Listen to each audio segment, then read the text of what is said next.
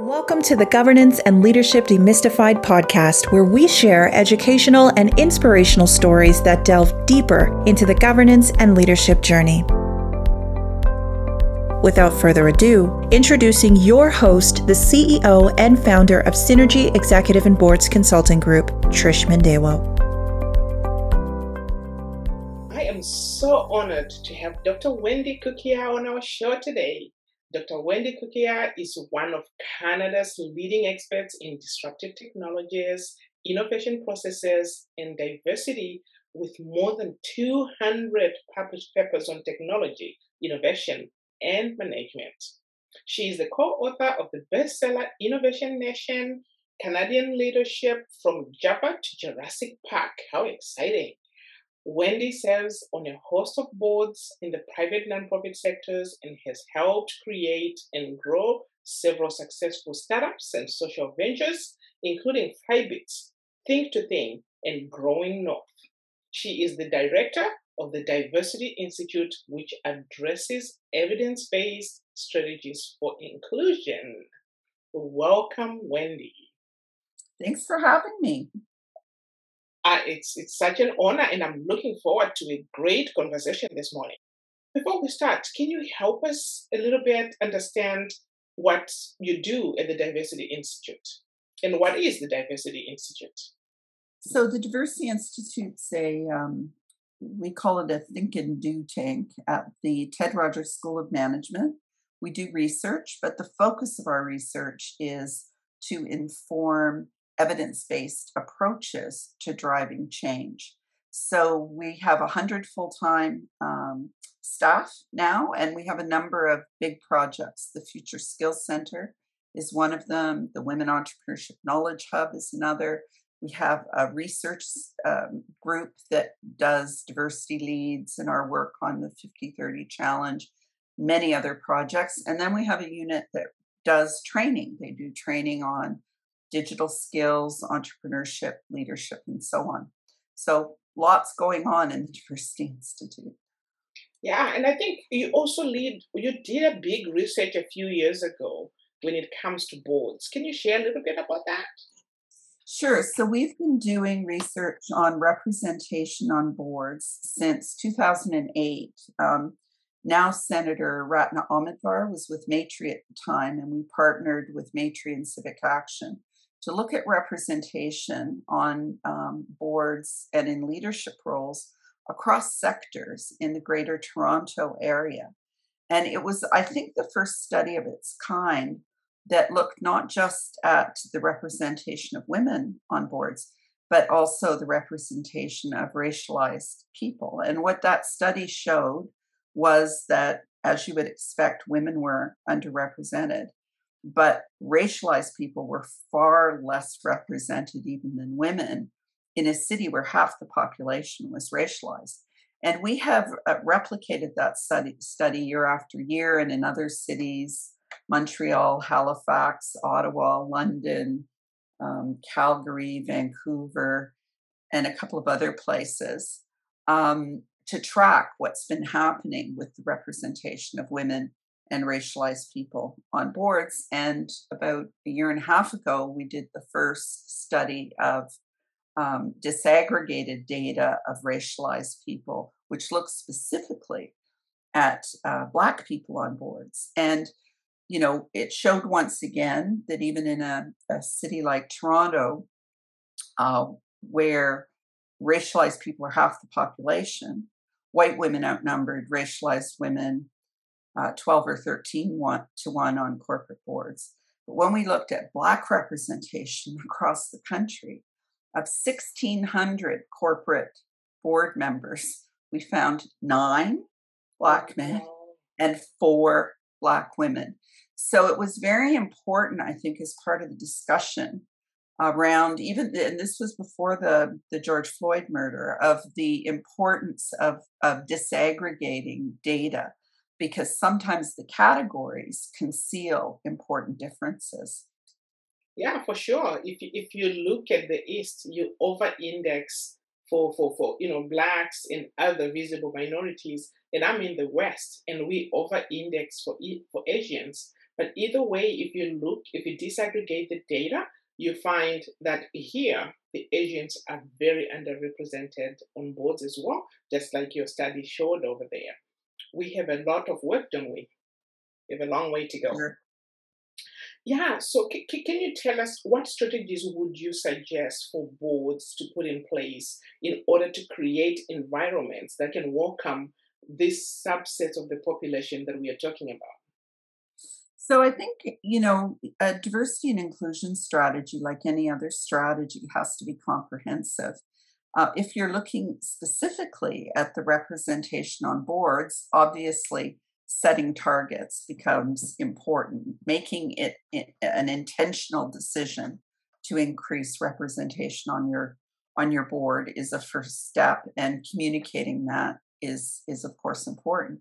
But then you really have to think about your processes and it's not just a question of recruitment although that's important because so many boards simply find uh, candidates through social networks and those social networks tend to reinforce same old people people who golfed together went to the same private school. So you have to be very intentional with your outreach strategy. Some organizations will hire a consultant. You have to ensure that your skills matrix embeds diversity and inclusion. But then you also have to think about once you bring more diverse members onto your board, how are you going to make them feel welcome? And that's sometimes more difficult. You have to ensure that the board is trained um, and understands the ways in which uh, their traditional practices might unintentionally exclude people you know understanding unconscious bias and privilege and and microaggressions in particular thinking about policies and practices how do you celebrate you know if you bring muslims on your board are you going to serve alcohol what are you going to do to respect people's dietary and religious differences so there are a lot of nuances, I think, around creating inclusion, making sure people have mentors because often boards have unspoken rules. And I've seen cases where people have come in without being properly um, coached and not really understanding what the norms or the the um, the styles of interaction are for the board. So you know, some boards have consent agendas, for instance, where it is not expected that board members will debate every issue on the agenda. It's assumed that the committees have made recommendations. And for the most part, the board will um, approve those recommendations. If you don't explain that well to people, they may come in and feel that they're be they're doing their job by asking a lot of questions or or rediscussing issues that have already been taken care of at the committee level. And sometimes there are assumptions made that people will um, understand these things without um, them being explained. So you have to be really intentional. But I would argue that just looking at boards or senior leadership roles requires that you look at every aspect of the organization. Because think about it, if you're not considering the, the the the pipeline, if you're not considering the base of the pyramid and how people get to the top, um, you're you're not going to have what you want to see in those senior roles. And I'm even arguing now with COVID, we have to start further upstream because if kids aren't graduating from high school and they're not going to university because their education has been disrupted, we are not going to see them as CEOs of companies in a few years. And so we need a real systemic look at how you build the pipeline and the pool and how you your HR policies are important, your culture is important. But I would argue you have to embed diversity and inclusion metrics in everything you do. Who are you oh, serving? How are you serving them? How are your products and services being designed? Your procurement policies? How much shelf space are you giving to diverse entrepreneurs? All of those things together to me are really critical to get the change that we want to see. Yeah, for sure. People cannot just silo diversity and inclusion and think it's just this one thing that, that can tick off the box, right? You have they have to apply it horizontally. You said a very um, big word here, which I say big because it is the most important intentional.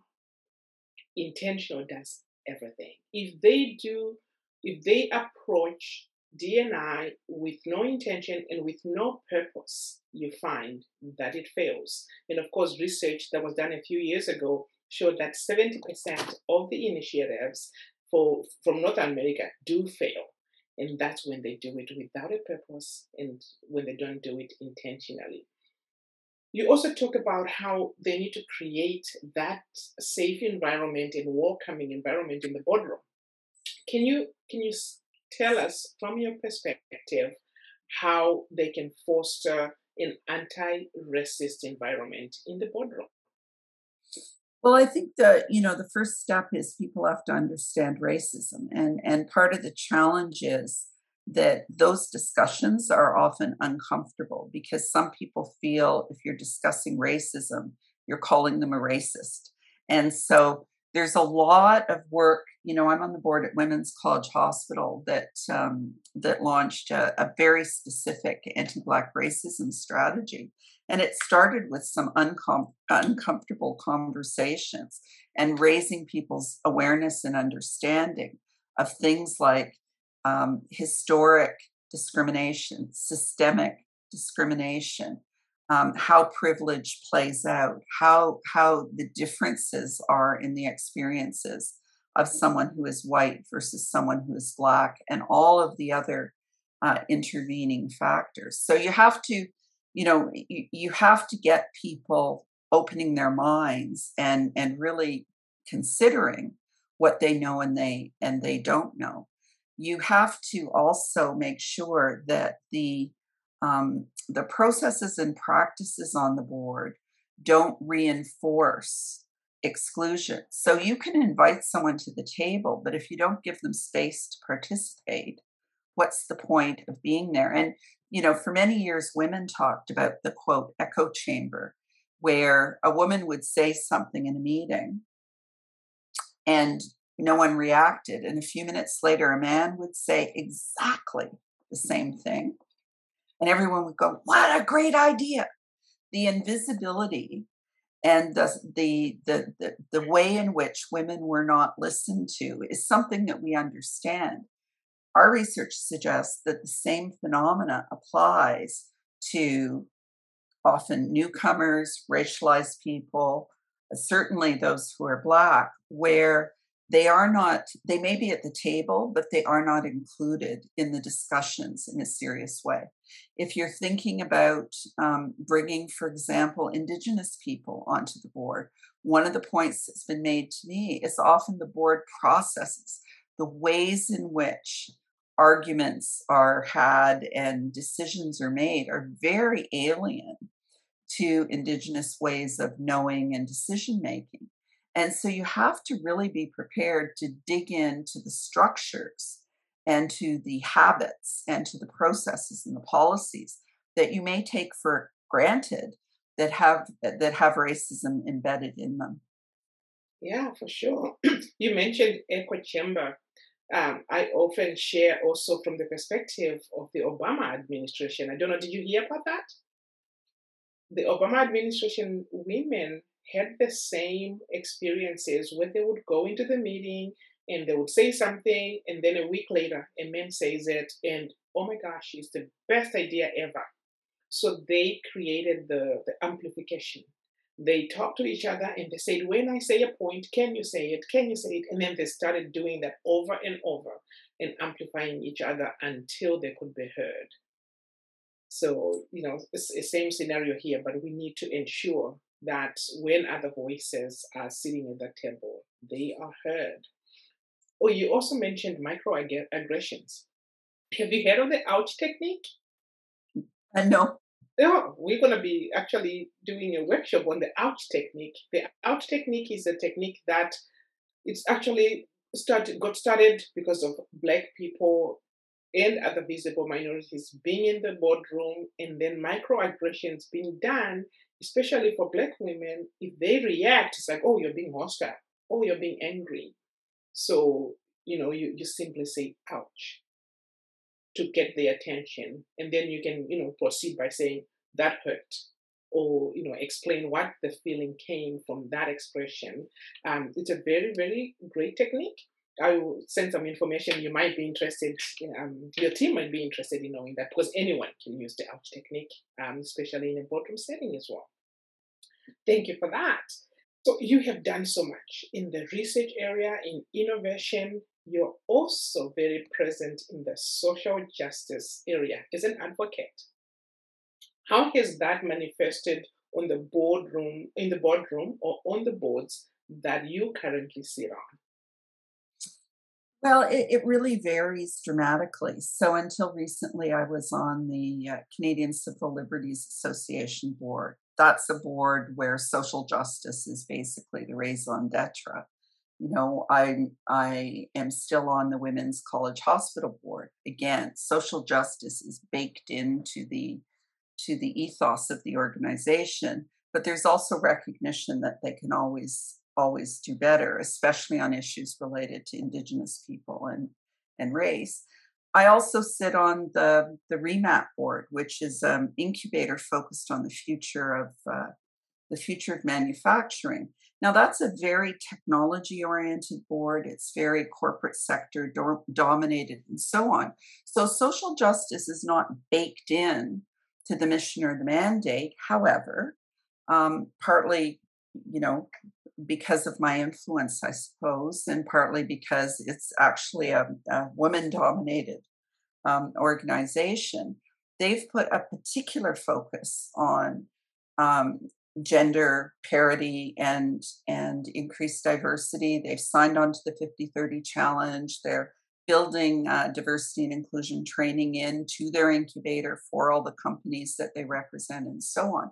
So it's really, you know, the boards I sit on, and there are a few others. I'm I'm chair of the board of Green Iglu, which builds um, which builds greenhouses in uh, in the far north, and there, of course, there's a huge focus on Indigenous people and and also um, an authentic engagement with uh, with communities. I'm on the board of uh, the Lifelong Leadership Institute, which focuses on uh, educational opportunities for um, Caribbean and African youth. So again, social justice is is is built into that, and I've just been appointed to the board of the Federation of African Canadian Economics. So again, social justice is built in there. But I've also been on boards of startups and on tech research and other boards. And my experience is you have to meet people where they are. You have to understand where they are on the diversity and inclusion um, spectrum. So, for example, Women's College Hospital, when I came on, gender was not an issue. In fact, bringing men on the board was was kind of transformational. But race most certainly was. Class most certainly was. And it took a lot of work, frankly to to get the board to where it is today which is far more diverse and representative than it was you know 7 or 8 years ago when i when i joined. So i find that it's a it's a continuous improvement process where um, you know some boards are are are serving organizations where social justice is embedded and very clear but other boards um, are more likely to respond to the business case for diversity, to, to arguments that show how addressing diversity and inclusion will help them uh, advance their um, organizational objectives. Or there are some cases where the boards have a, a vague idea that they should be doing something, but really don't know where to start. So I think in doing this work, and I'm sure you've found this as well, trying to figure out where the entry points are and what the levers are that will help drive change is probably part of the hardest um, work that you have to do is it, because talking to people who think exactly like you think doesn't drive change. It's figuring out ways to bring other people um, onto the program that that is is what we need to focus on in my view oh you you hit the nail on the head there I often tell the ones that don't know where to start to say they have to start with the individual journey. I like to do that um, diversity continuum so they themselves can identify where they are at on that continuum. Do they understand, you know, whether they are in denial or are they, you know, in the acceptance phase? Where are they at? And after they understand it as individuals, then they can start working, you know, as a whole, right? But it, it is important to have that baseline for sure. So, what mistakes have you seen in your board journey? And, and it'll be interesting for you to share those so that other people that might be heading the same direction might maybe say, let's watch out for that. What are some of the biggest mistakes or aha moments that you have um, experienced? So, do you mean as a board member, or do yes, you mean on your board journey? Um, well, I, I mean, I almost got kicked off women's college because I didn't understand the culture, and I hadn't gone to private school, and I wasn't, I wasn't, oh, I wasn't a well turned out lady. Oh Um, so in the in the initial stages, you know, I argued. If I disagreed with something, I would argue, and it took me a while to to realize that the culture was you have the conversations before the board meetings and it wasn't until uh, you know one of the chairs pulled me aside and gave me a little lecture that i really had to i had to decide do i really want to play in this sandbox or or do i want to pack up my marbles and go somewhere else and i decided it was worth trying to um, try to figure out how to drive change in an environment that was very unfamiliar. I mean, I remember one conversation where we were talking about increasing diversity on the board. One of the women looked at me and said, I'm not a racist. I, I, I'm not a racist. But, you know, we need people on the board who have networks and influence and money, right? In the city of Toronto where half the population's racialized. And it wasn't ill intentioned. It was just from her um, from her world. You know, she didn't see where the opportunities were, or what the business case was, or how we could move this this agenda forward. And if you look at the board now, as I said, it's I mean the the outgoing chair uh, last time was an Indigenous woman. The the incoming chair is a racialized woman. So we've really cracked that that nut. I'm Paulette Senior, who many people will know as a, a leader in the Black community, was the chair before me. So, you know, Women's College Hospital Board today is very, very different than it was. Uh, I'm um, curious though, if it's different, it sounds like the board might have had their number one agenda is fundraising, like many of the foundation, hospital foundation boards. I wouldn't say that's true, although that's certainly been an issue on the foundation. But again, the foundation is led by a Black woman um, mm-hmm. now as well, Jennifer uh, Bernard, who's transformed and raised more money, I think, than anybody imagined possible. Wonderful. But I think for sure there was a notion that influence and money are are important for um, board members, and that's not unusual with hospitals or even with with post secondary institutions. Often those things are prioritized over other other uh, assets that people could bring in terms of uh, you know connections insights understanding and so on so it's it's an ongoing issue in fact i would say class bias um, probably is as deep um, a barrier no is a, a taller barrier yes. as as um, other dimensions of of diversity because the way in which you present yourself, the way in which you engage with people, your comfort level in sitting at a dinner table with 16 pieces of cutlery or even talking about you know what's happening in the stock market. All of those things are often very much a function of your upbringing and your your um, the privilege that you have as a result of having, you know, university educated or professional parents, parents who spoke English, uh, lots of money, all of those things. And they can really shape the culture and the styles of interaction on on on boards and you know lots of people i don't know if this has been your experience but lots of people talk about the canadian sandwich which is a very mm-hmm. sort of anglo-saxon yes. style of communication where people will say oh it's so great to have you here trish just wonderful and you add so much and you're so smart and you're so beautiful and you're so accomplished there's just this one little thing that we think you should work on. But Trish, it's just great to have you. You're wonderful. You're awesome, right?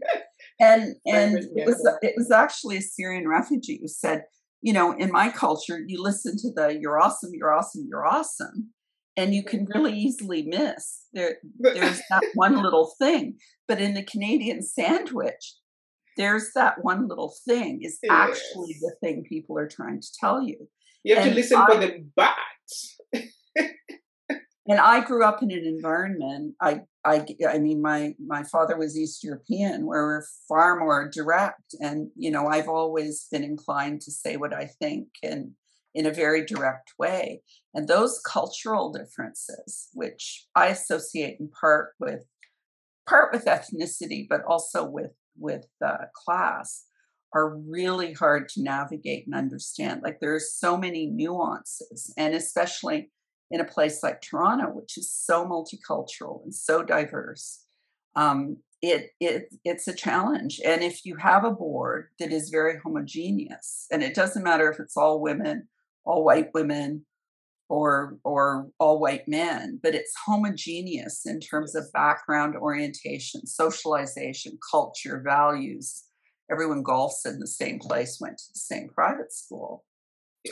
That that creates a real challenge for somebody who's different to even understand how to carry on a conversation because often there's not enough shared experience to be able to make small talk, for example. Exactly. And, so, and, they'll, and they'll feel like, like an outsider looking in when they get on there. You mentioned that class bias I am finding that on the high profile nonprofit boards currently, some of the people, like people like me, I should say, are not even invited because they look at my hair, they listen to my accent, and they don't want you before you even get there. Because yeah. they, they, they, their biases tell them you don't feed that class. So you're not even invited to the table at the time. So it takes people like you being there so that you can champion for um, for other voices. Because the fact that I have kinky hair doesn't mean that my brain doesn't, you know, doesn't that, work. Yeah. It doesn't mean that I don't have the same connections, right? So, what advice would you give those boards that are still very much um, looking the same that need to diversify? What advice would you give?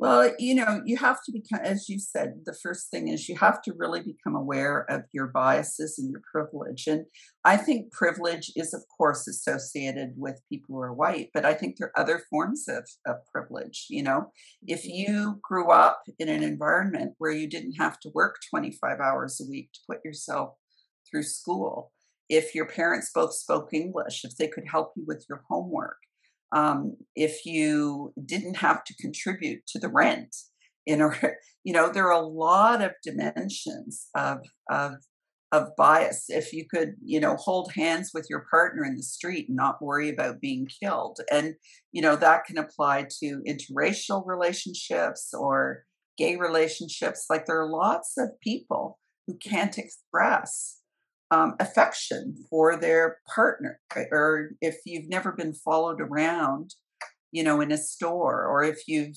never been treated badly by a bank or an institution because of the color of your skin or your accent or whatever.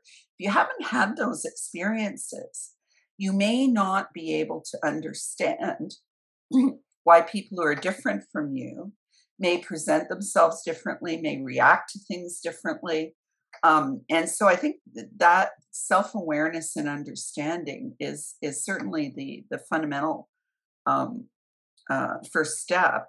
But I do think it's it's also engaging with the community, getting involved. You know, I hear so often, um, you know, I love women. I'm married to a woman. I have water. But there are no women. We'd love to have a woman on the board, but there are none.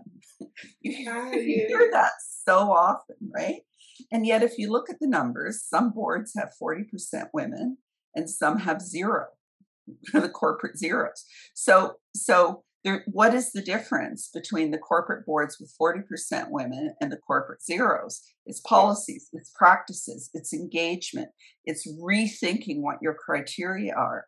And it comes back to what both of us said around intentionality mm-hmm. and really having a clear sense of where you're trying to to get to as opposed to a general sense that oh you know shareholders are now concerned about ESGs so we better do something.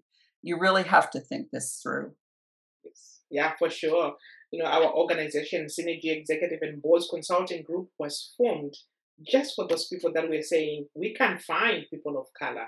There are no educated people of color, whether it's for um, private boards, you know, the CBCA boards, whether it's for nonprofits, high profile or small, you know, our organization is there to help them diversify because we truly feel that all voices are needed and that when you've got different voices, there's so much richness that comes through that. And of course, it is the right thing to do, right? Any last words, Wendy?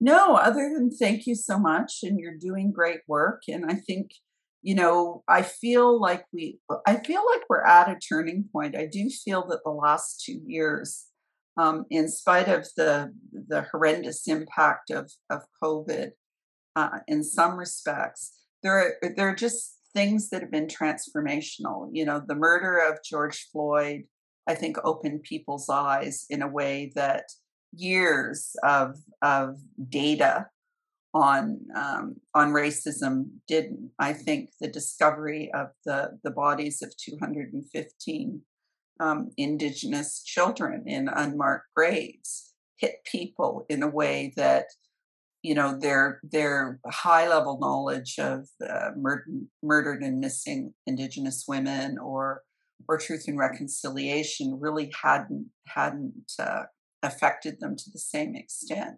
So, you know, I've seen evidence that people are committed in a way that they haven't been before. It's just I hope that we can build in um, accountability frameworks and transparency and ensure that these organizations can see the path moving forward, that they have access to the pools of talent that they say they can't find, and that we don't slip backwards, you know, because something else has become important in the news. So I really feel I've been doing this stuff for a long time, yes. and I feel like we are potentially at a really important turning point. So I'm feeling more optimistic than I have for years, but it's going to take hard work by a lot of us to keep the momentum going.